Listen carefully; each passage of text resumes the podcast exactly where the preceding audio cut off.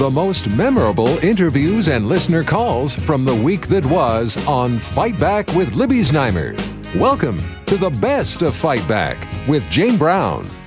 Good afternoon and welcome to the Saturday edition of the Best of Fight Back from the week that was. Last weekend, there was yet another deadly shooting at a place of worship. A synagogue near San Diego was targeted last Saturday. A woman was killed. 3 people were injured, including the rabbi. Some say the attack could have been worse since the gun apparently jammed after the rabbi was shot at. It wasn't long ago, hundreds of Christians were slaughtered in churches in Sri Lanka, and in March, dozens of people were killed in mosque attacks in Christchurch, New Zealand. In order to try to better understand why these types of attacks are happening so frequently, Libby Znaimer spoke with security and terrorism expert Ross McLean, along with the Director of Policy and Strategic Communications for the Jewish Federation of Canada, Steve McDonald. I think everyone in the Jewish community is heartbroken and horrified at what took place in San Diego County. Security is something that with which our community is very familiar. We have strong protocols and systems in place to protect our institutions, and we are a resilient community, but it still shocks and disturbs us to see these sort of anti-Semitic attacks taking place. This is the second time in 6 months that an American synagogue has been targeted for a mass shooting. As you mentioned, miraculously, the shooter's gun jammed, and therefore the loss of life, while terrifying as it was not what it could have been. And so we know that law enforcement here in Canada are drawing lessons and deployed the necessary resources this weekend to ensure that communities are safe. But the community is quite concerned, as you can imagine. Ross McLean? Well, it's horrific. It's another shooting. But in the environment that we have today across North America, we're fostering this sort of hate, identity politics, and our universities in particular are rife with these sort of issues. And I think there's going to be more to the background on that if we have some investigation into it, Libby. Okay. You were saying that you think the shooter in this case may have been radicalized at his university. Well, let's look at this. This is a young man, 19 years old. He's a nursing student, never known to the police before. Apparently, the police say with no connections to any white supremacist group. What he does do, though, is he's going to the school, University of California in San Macron. Now, down in those universities, we've all heard about the craziness that's going on down there with diversity, political correct speak, snowflakes, and everything else. Well, they've got some real issues down there. They've just, a little while ago, the whole California State University network was sued for being anti-Semitic because they were actively working against Jews. They were being sued for it in court, Libby. The case was just coming up, and the university settled out of court for it and admitted that they needed to hire someone to promote Jewish studies and protect Jews, and to say that Zionism is part of what is being Jewish. And this is what's being actively fostered on the campuses, and this is where this young man is from. So I think it's reasonable to start looking there for where the radicalization of thinking that shooting and killing Jews is something that's reasonable to do. Steve McDonald, do you agree with that? I know that a lot of Jewish organizations see big problems on campuses. There is anti-Semitism on campuses. On the other hand, I just read some statistics that say most of the anti-Semitic incidents are perpetrated by neo-Nazi far-right people. Well, I think there's a lot to unpack here. I think obviously there is anti-Semitism on campus, and anti-Semitism, generally speaking, is seeing a rise in the Western world. And it is cropping up on both the far right and on the far left, and among many violent Islamist movements as well. And so it is a multidimensional problem. It takes on various ideological traits. And what we do see is that historically, whenever you see political polarization and social and economic instability, you see an environment in which anti-Semitism can thrive. And so I think that in this case, we do know that he was steeped in white supremacist ideology, according to the reports that are available, and that he claims to have been inspired by the Pittsburgh synagogue shooter as well as the Christchurch mosque shooter. And so I think we have to look at the the fact that online hate is a key component of this. Individuals who are radicalized to commit violence usually are fueled and fostered by online propaganda. This individual seems to be no exception to that. And so I think it is crucial that we have a national strategy here in Canada to deal with the issue of calls for violence and incitement taking place online. Thankfully, the House of Commons Justice Committee is currently studying this issue, and we hope that this will lead to a strategy that brings in internet service providers, social media platforms, and others to tackle this issue. I think we have to recognize we have a phenomenal country here in Canada. We've done a pretty good job as a country of navigating polarization, but we're not immune from this. If it can happen in the UK, if it can happen in France and Sweden, we can't be complacent. And therefore, credit to you for giving space to this conversation and for Ross as well for sharing his views. That was terrorism and security expert Ross McLean and Steve McDonald, the Director of Policy and Strategic Communications for the Jewish Federation of Canada. You're listening to the best of Fight Back. I'm Jane Brown. Thousands of residents in central and eastern Ontario, along with Quebec and New Brunswick, have been affected by flooding in communities under states of emergency. The mayors of Ottawa and Bracebridge even called in the Canadian Armed Forces for helping in battling the floods.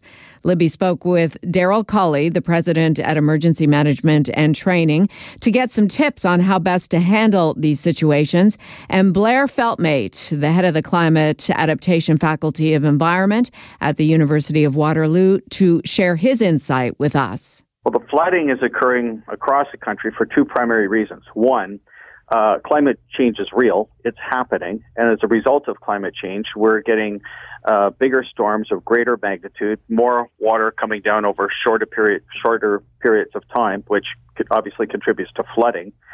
Also combined with the fact that, and this is a phenomenon right across Canada, but for Southern Ontario specifically, we've removed about 73% over the course of the last 100 years of the natural infrastructure that was originally here, forest, fields, swamps, marshes, wetlands, and turned it into, it's either been paved over or turned into some form of agricultural development. And when the water hits these areas that are now developed, it doesn't absorb very, very well. It runs off very quickly to discrete locations to the lowest point in a hurry. And through a combination of bigger storms, more water coming down over shorter periods of time, combined with the fact that we have less ability to absorb it and hold it, that's creating the floods that we're now experiencing with increasing frequency. Daryl, are we seeing a situation where people might think they know what they have to do to prepare for spring, but they don't? People, take a look at their past history. And, with climate change, the past isn't being reflected in what we're seeing in the present or the future. We are seeing these larger flooding events, so different weather types events of all natures are taking place now. So, people who might have lived there for 20 or 30 years, and they saw the seasonal changes 20 years ago, they're seeing a different environment currently. What should people be doing to prepare, Daryl?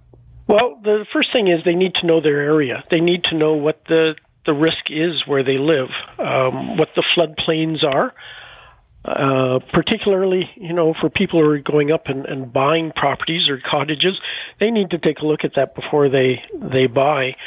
But not only take a look at what traditionally has happened, but take a look at, most municipalities, if you go to the municipality, they will have floodplain maps that show, for example, the 100-year events and what they're planned for. And make sure that they're outside of that. And if they're within it, they need to look at protecting their property, either through developing berms, that sort of thing, within their property, or in this particular case, as it's happening now, get sandbagging. Daryl, Blair, what would you like to leave us with? What I would say is for a homeowner or someone's renting a home, it does either way, if they turn to our website, the Intact Center on Climate Adaptation, on the top line, they will find very, very quickly the top 15 things you can do around your house, simply, easily, almost anybody who could lay a patio could do this, to very, very much lower the probability of you ending up with a flooded basement. And generally speaking, you can do this for a few $100s. Kelly, what would you like to leave us with on this? People need to create a plan. They need to know what they would do if the floodwaters start to impact their homes. Have that checklist. Things like turn off the power if your basement's starting to flood to reduce the chance of contamination. Understand that wells and your drinking water may become contaminated. Don't drive through road closures. That's a big issue. And, follow evacuation orders. If the municipality declares a state of emergency and asks you to evacuate, it's time to evacuate. So you need to be prepared for that. That was Daryl Culley, president at Emergency Management and Training, along with Blair Feltmate, head of the Climate Adaptation Faculty of Environment at the University of Waterloo. You're listening to the best of Fight Back. I'm Jane Brown. Thousands took part in a big protest on the lawn of Queen's Park Tuesday to speak out against the Ford government's cuts to Toronto public health. There's been a huge discrepancy between the city's calculations and those of the province. City staff say the cuts add up to about $65 million for the coming year and $84 million in 2020-2021, with a staggering $1 billion over the course of a decade. But the provincial number crunchers put the figures at $25 million for the coming year and $33 million for the next. So who's right and who's wrong? Libby got both sides of the story when she spoke with City Councillor Shelley Carroll, PC MPP Robin Martin, who's also the Parliamentary Assistant to Health Minister Christine Elliott, and Toronto Mayor John Tory. We have set out how we calculated our number. The government of Ontario never has, like in writing, where they put it down in writing. And I'm quite happy that we should have the two sets of calculations side by side and let people make their own decisions, with the real bottom line being that no matter which calculation you accept, let's say it is one or the other, that they're cutting back by tens of millions of dollars on public health expenditures. And they're doing it in the case of the city. They're doing it for all cities. So all the people listening across southern Ontario, every city or town is having a very substantial cutback. And in the case of Toronto, the cutbacks are bigger. They deliberately made the cutbacks millions more in Toronto than in any other city, and I certainly don't understand the reasoning behind that. You have called this a targeted attack on the health of our city. I called it a targeted attack because Toronto is being singled out for special bad attention. In other words, the cutbacks that we're experiencing are much bigger than any other city. Many of the things that we're required to deliver on infectious diseases and immunization and all that kind of stuff are things that are mandated by provincial legislation. So we're doing it because their law says so. They paid, for that reason, a share of the cost, and they're now just unilaterally, out of the blue and retroactively, cutting back on the amount they will contribute. So to me, when I hear the minister saying in the newscast that we can all just sort of suck it up and move forward, I say to myself, well, that's fine for you to say, when you just unilaterally, without any consultation, changed what you were going to contribute, but still told us we had to carry out these responsibilities they thought were important in their laws. We now go to PC MPP Robin Martin, who is the Parliamentary Assistant to Health Minister Christine Elliott. The Health Protection and Promotion Act has always said that municipalities are responsible for funding public health. And what has happened over time is that the provincial government has paid some of that. And traditionally, it was a 50-50 split for everybody. And it went to 75-25 at one point. We're trying to make sure that we live within our means. We're following a government that spent $40 million every day that it did not have. And we're trying to make responsible, measured changes that will modernize our public health system and have responsibilities. We'll keep paying our responsible share of public health. For Toronto, that'll be 50-50. We're not trying to make life difficult. We are really trying to work with the city and other municipalities to give them more of a say and more control over programs for public health. But we expect them to prioritize the things that matter most and not waste the money on things that are less salient to the real public health concerns of people. We are going to Counselor Shelley Carroll. We're not returning to what was a norm in making our way back to a 50-50 cost share. What we're doing is going back to a point in time that was wholly inadequate. And that was made crystal clear. During the time we were at 50-50 in municipalities, you had the Walkerton crisis in a small town in Ontario. In the big city, in Toronto, we had the SARS crisis. You know, in sharing by half, we were also at half-mast. Prior to reducing funding down to 50-50, there was also a problem in that the province had a crazy quilt of services. We'll deliver some, you deliver some, and sometimes the cost-sharing formula is one amount and sometimes another.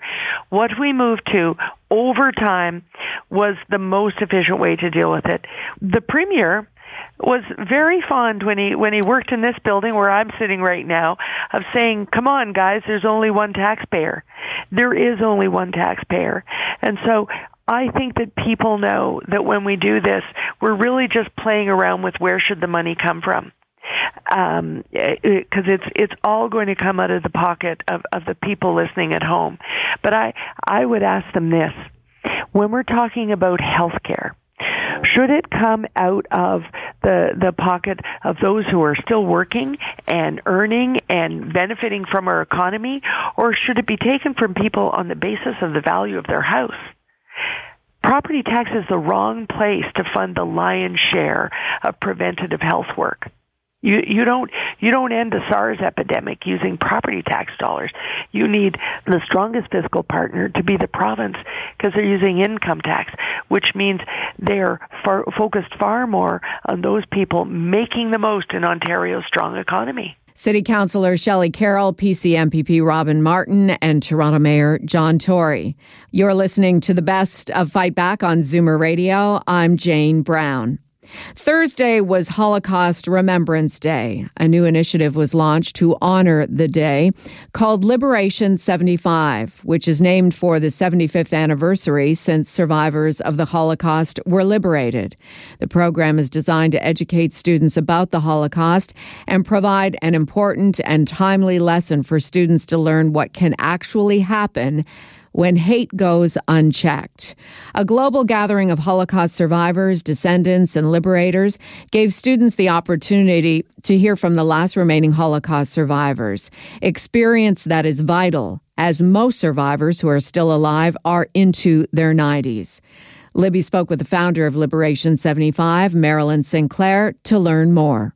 So this was an idea that actually came about as an extension of something that happened in the 1980s when we had the global gathering movement across the world.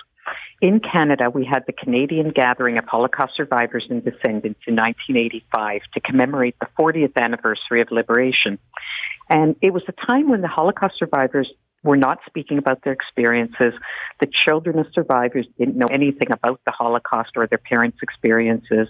And it became such an important event for so many people, myself included. I went with my Holocaust survivor father to Ottawa for 3 days, where we heard people speak for the first time about the Holocaust. And after that time, I always promised my father I would organize another one when the timing was right. Unfortunately, he passed away 9 years ago, and the timing really wasn't right in his lifetime. But 2020 marks the 75th anniversary of liberation.